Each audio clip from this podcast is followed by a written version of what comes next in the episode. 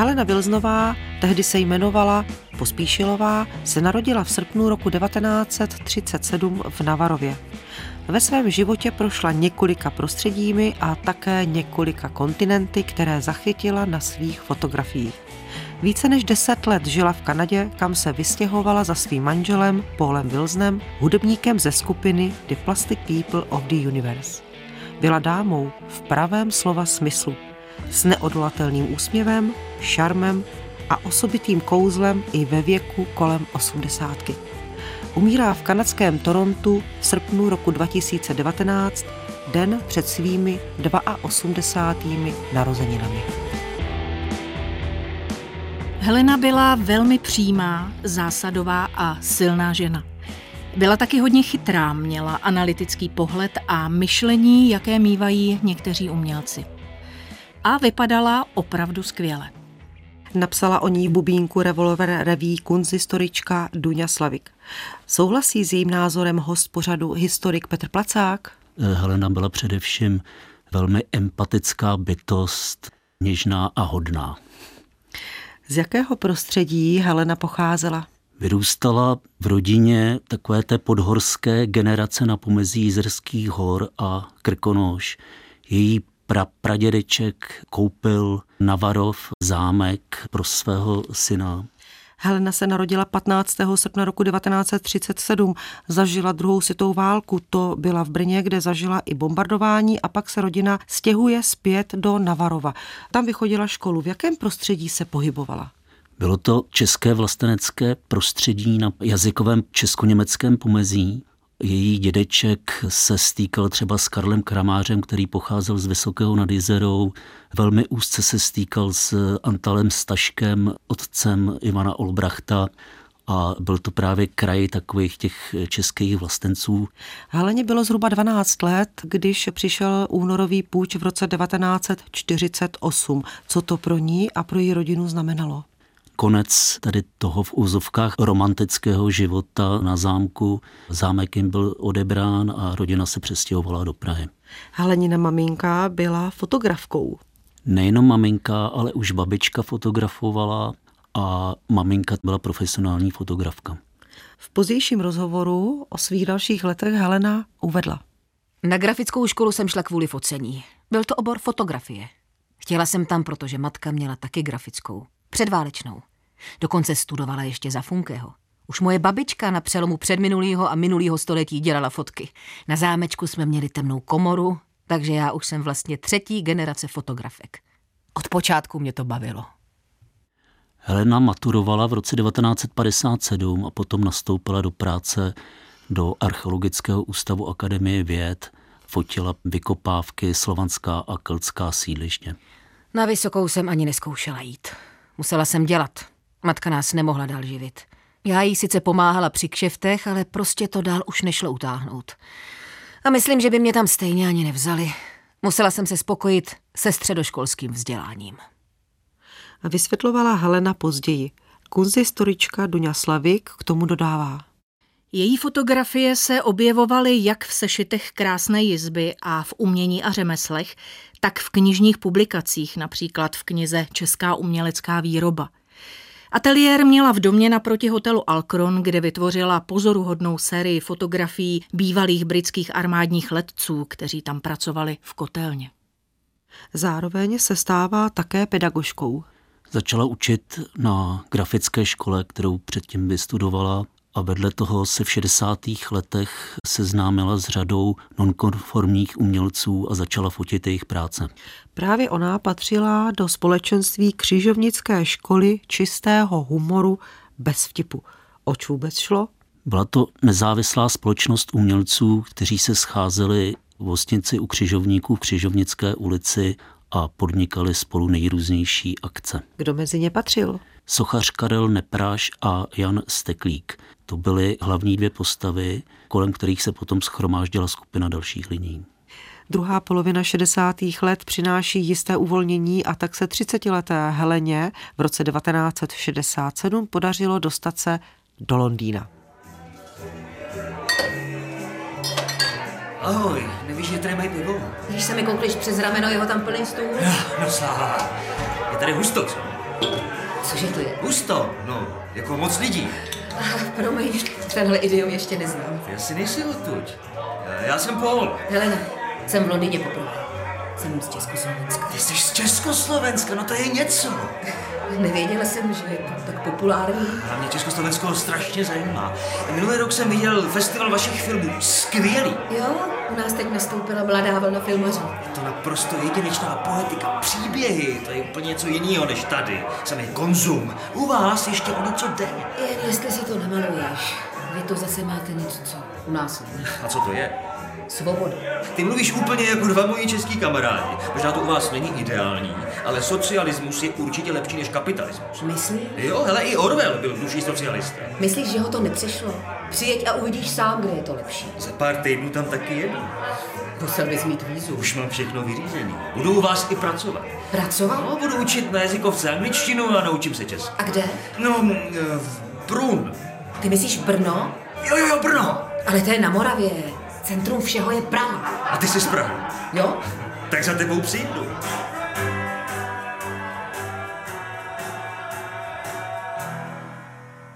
Kdo byl onen Paul, se kterým se Helena seznámila? Byl to klasický levicově orientovaný západní student, naivní, který jel za železnou oponu s představou, že tady najde úplně jiný svět, než ve skutečnosti byl. Byl o 4 roky mladší, než byla Helena, a o jejich vztahu či seznámení kolovaly nejrůznější legendy. Jednu z nich popisoval například Ivan Martin Jirous ve svém pravdivém příběhu o Plastic People. Podle Magora Paul s Helenou leželi na nějakém večírku v Londýně ve vaně a popíjeli spolu šampaňský. Jiná legenda zase říkala, že výtvarník Steklík stál na refýži s Paulem a tam se potkali s Magorem. Znamená to, že jejich příběh byl opředen řadou takových legend a mýtů? Celé undergroundové společenství bylo opředeno celou řadou legend a mýtů. V této legendě bych viděl pravdivé jádro v tom, že byli spolu ve vaně, ale myslím, že byli oblečení. Helena později popisovala celé toto společenství jako veselé ghetto. Bylo tak veselé? Veselé ghetto bylo, protože kdyby nebylo veselé, tak by se z toho všichni zbláznili, z toho hnusu. Co její fotografické práce? Tak Helena samozřejmě v těch uvolněných 60. letech se účastnila nejrůznějších akcí fotografování špinavé Vltavy v roce 68 v Českém Krumlově a podobně.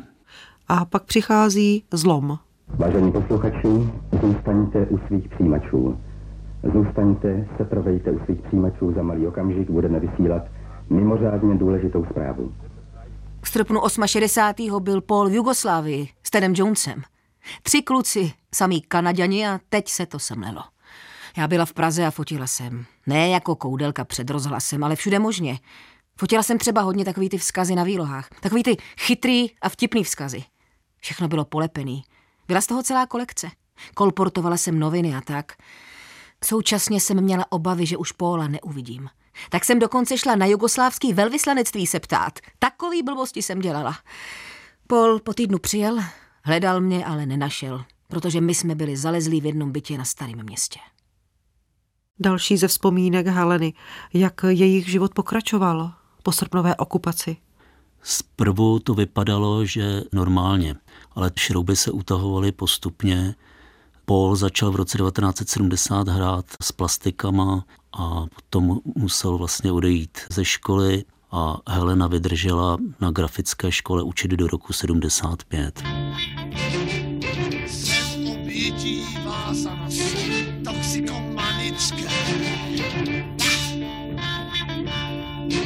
Mohlo by to být k zlosti, ale je to komické.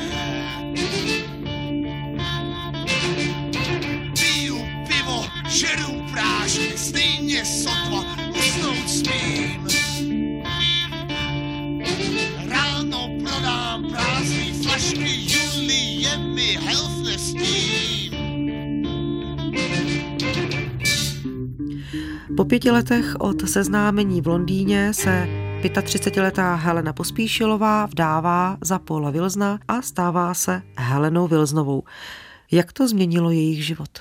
zcela zásadně, dá se říct, staly se objektem státní bezpečnosti, jako vlastně celé společenství, s kterým se stýkali kolem Plastic People of the Universe a takového toho nezávislého kulturního prostředí. Píše se rok 1977 a my se ocitáme v bytě, kde žije 40-letá Helena s Paulem. Celou dobu jsem byla jako natrný. Jsi moje hodná holka, pojď se. Neubližovali ti ty fízlové? Ne, byli korektní, až moc. Co chtěli? Předvedení, k podání, vysvětlení. Čeština je úžasný jazyk. Chceli mít nějaký důvod. Jestli nějaký měli, tak ho dobře tajili. Vyptávali se na všechno možný, kde jsem byl včera, s kým se tady stýkám a tak. Trnula jsem strachy, že udělají šťáru. Radši jsem celý archiv odstěhovala na půdu. No, kdyby se jim tvoje fotky dostaly do ruku. Že to za náma všechno dobře dopadlo. Nevím. Jak to myslíš? Vyhostí mě. Kdy? Tlačili mě, že už v dubnu, ale ukecal jsem to na červenec. Jak to dopadlo?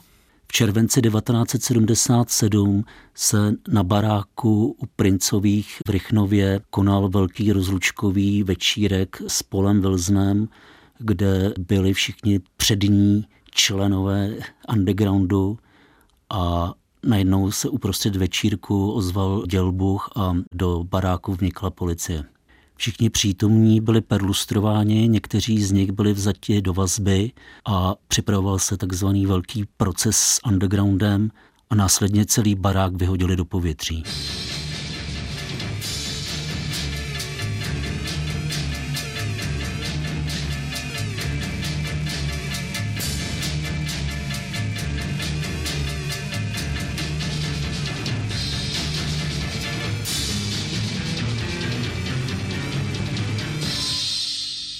Paul Vilznem se musel z Československa vystěhovat a na úřadovnu státní bezpečnosti se v témže roce 1977 vypravila také Helena.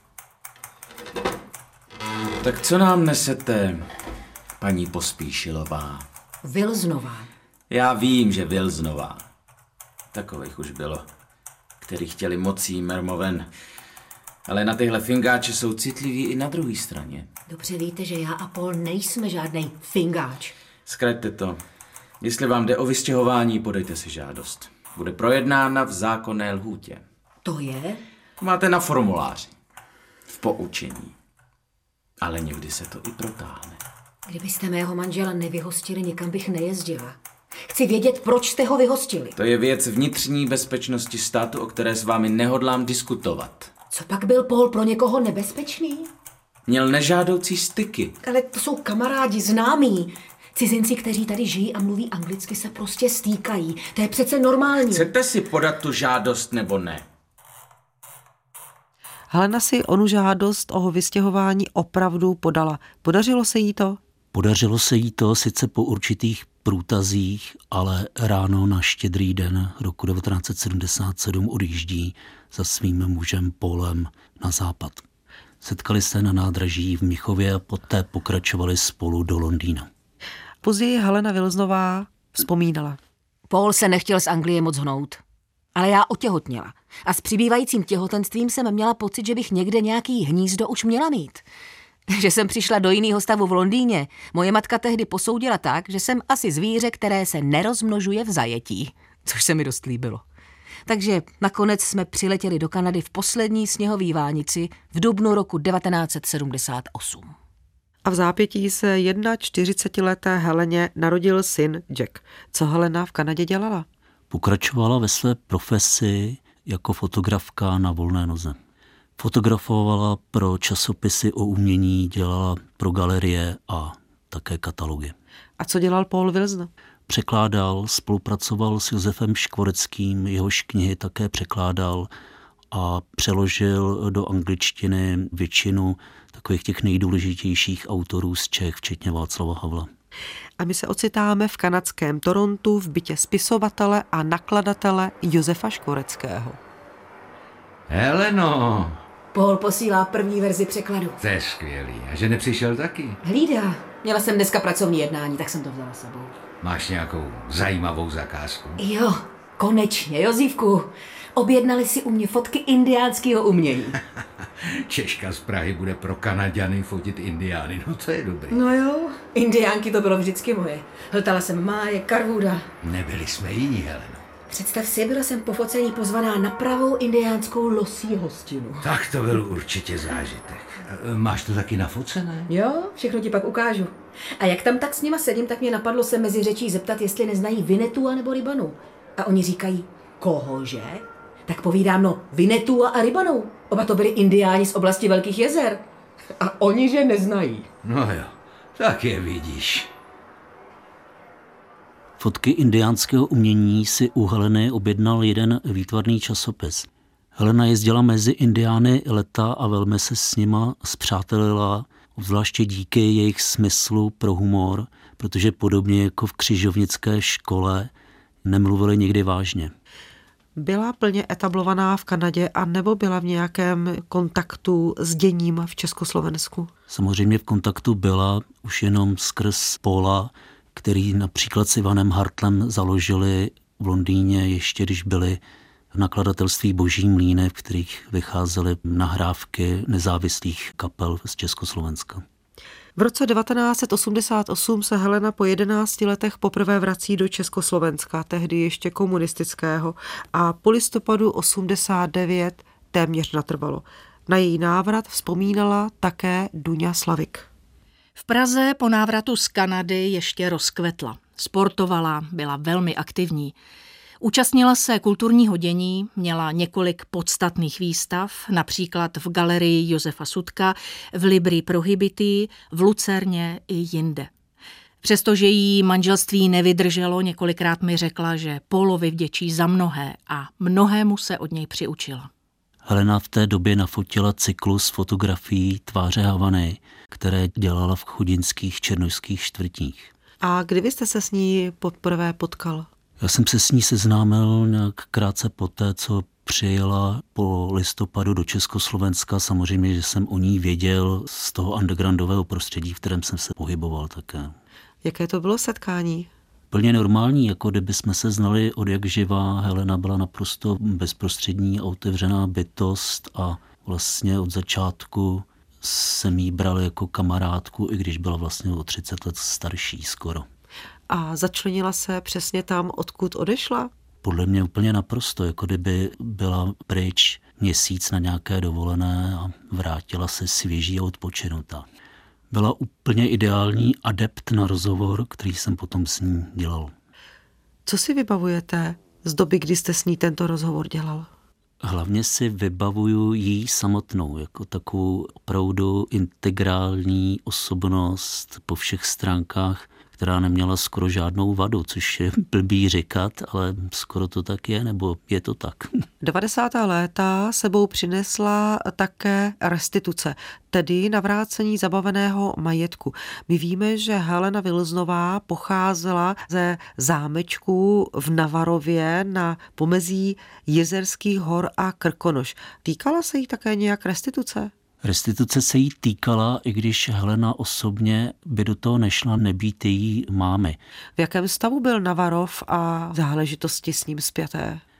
No samozřejmě ten stav nebyl ideální v ozovkách jako všechno v této zemi po 40-leté vládě komunistů, takže to musela dávat dohromady, včetně teda lesa, který připadl. Jak to dopadlo?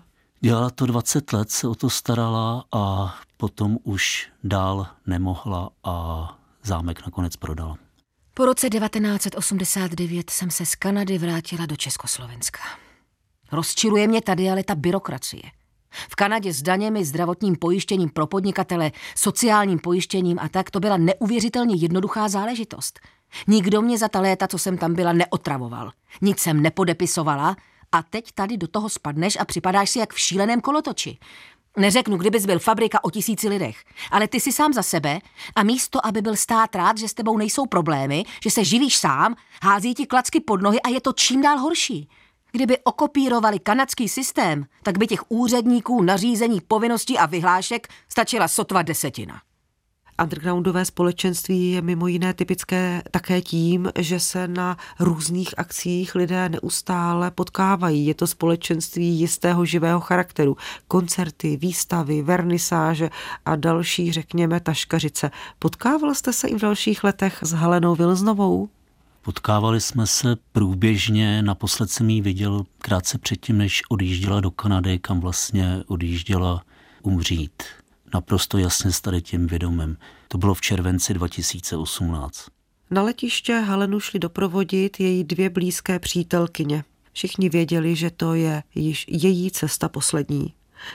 V kanadském Torontu umírá den před svými 82. narozeninami. Bylo to 14. srpna roku 2019.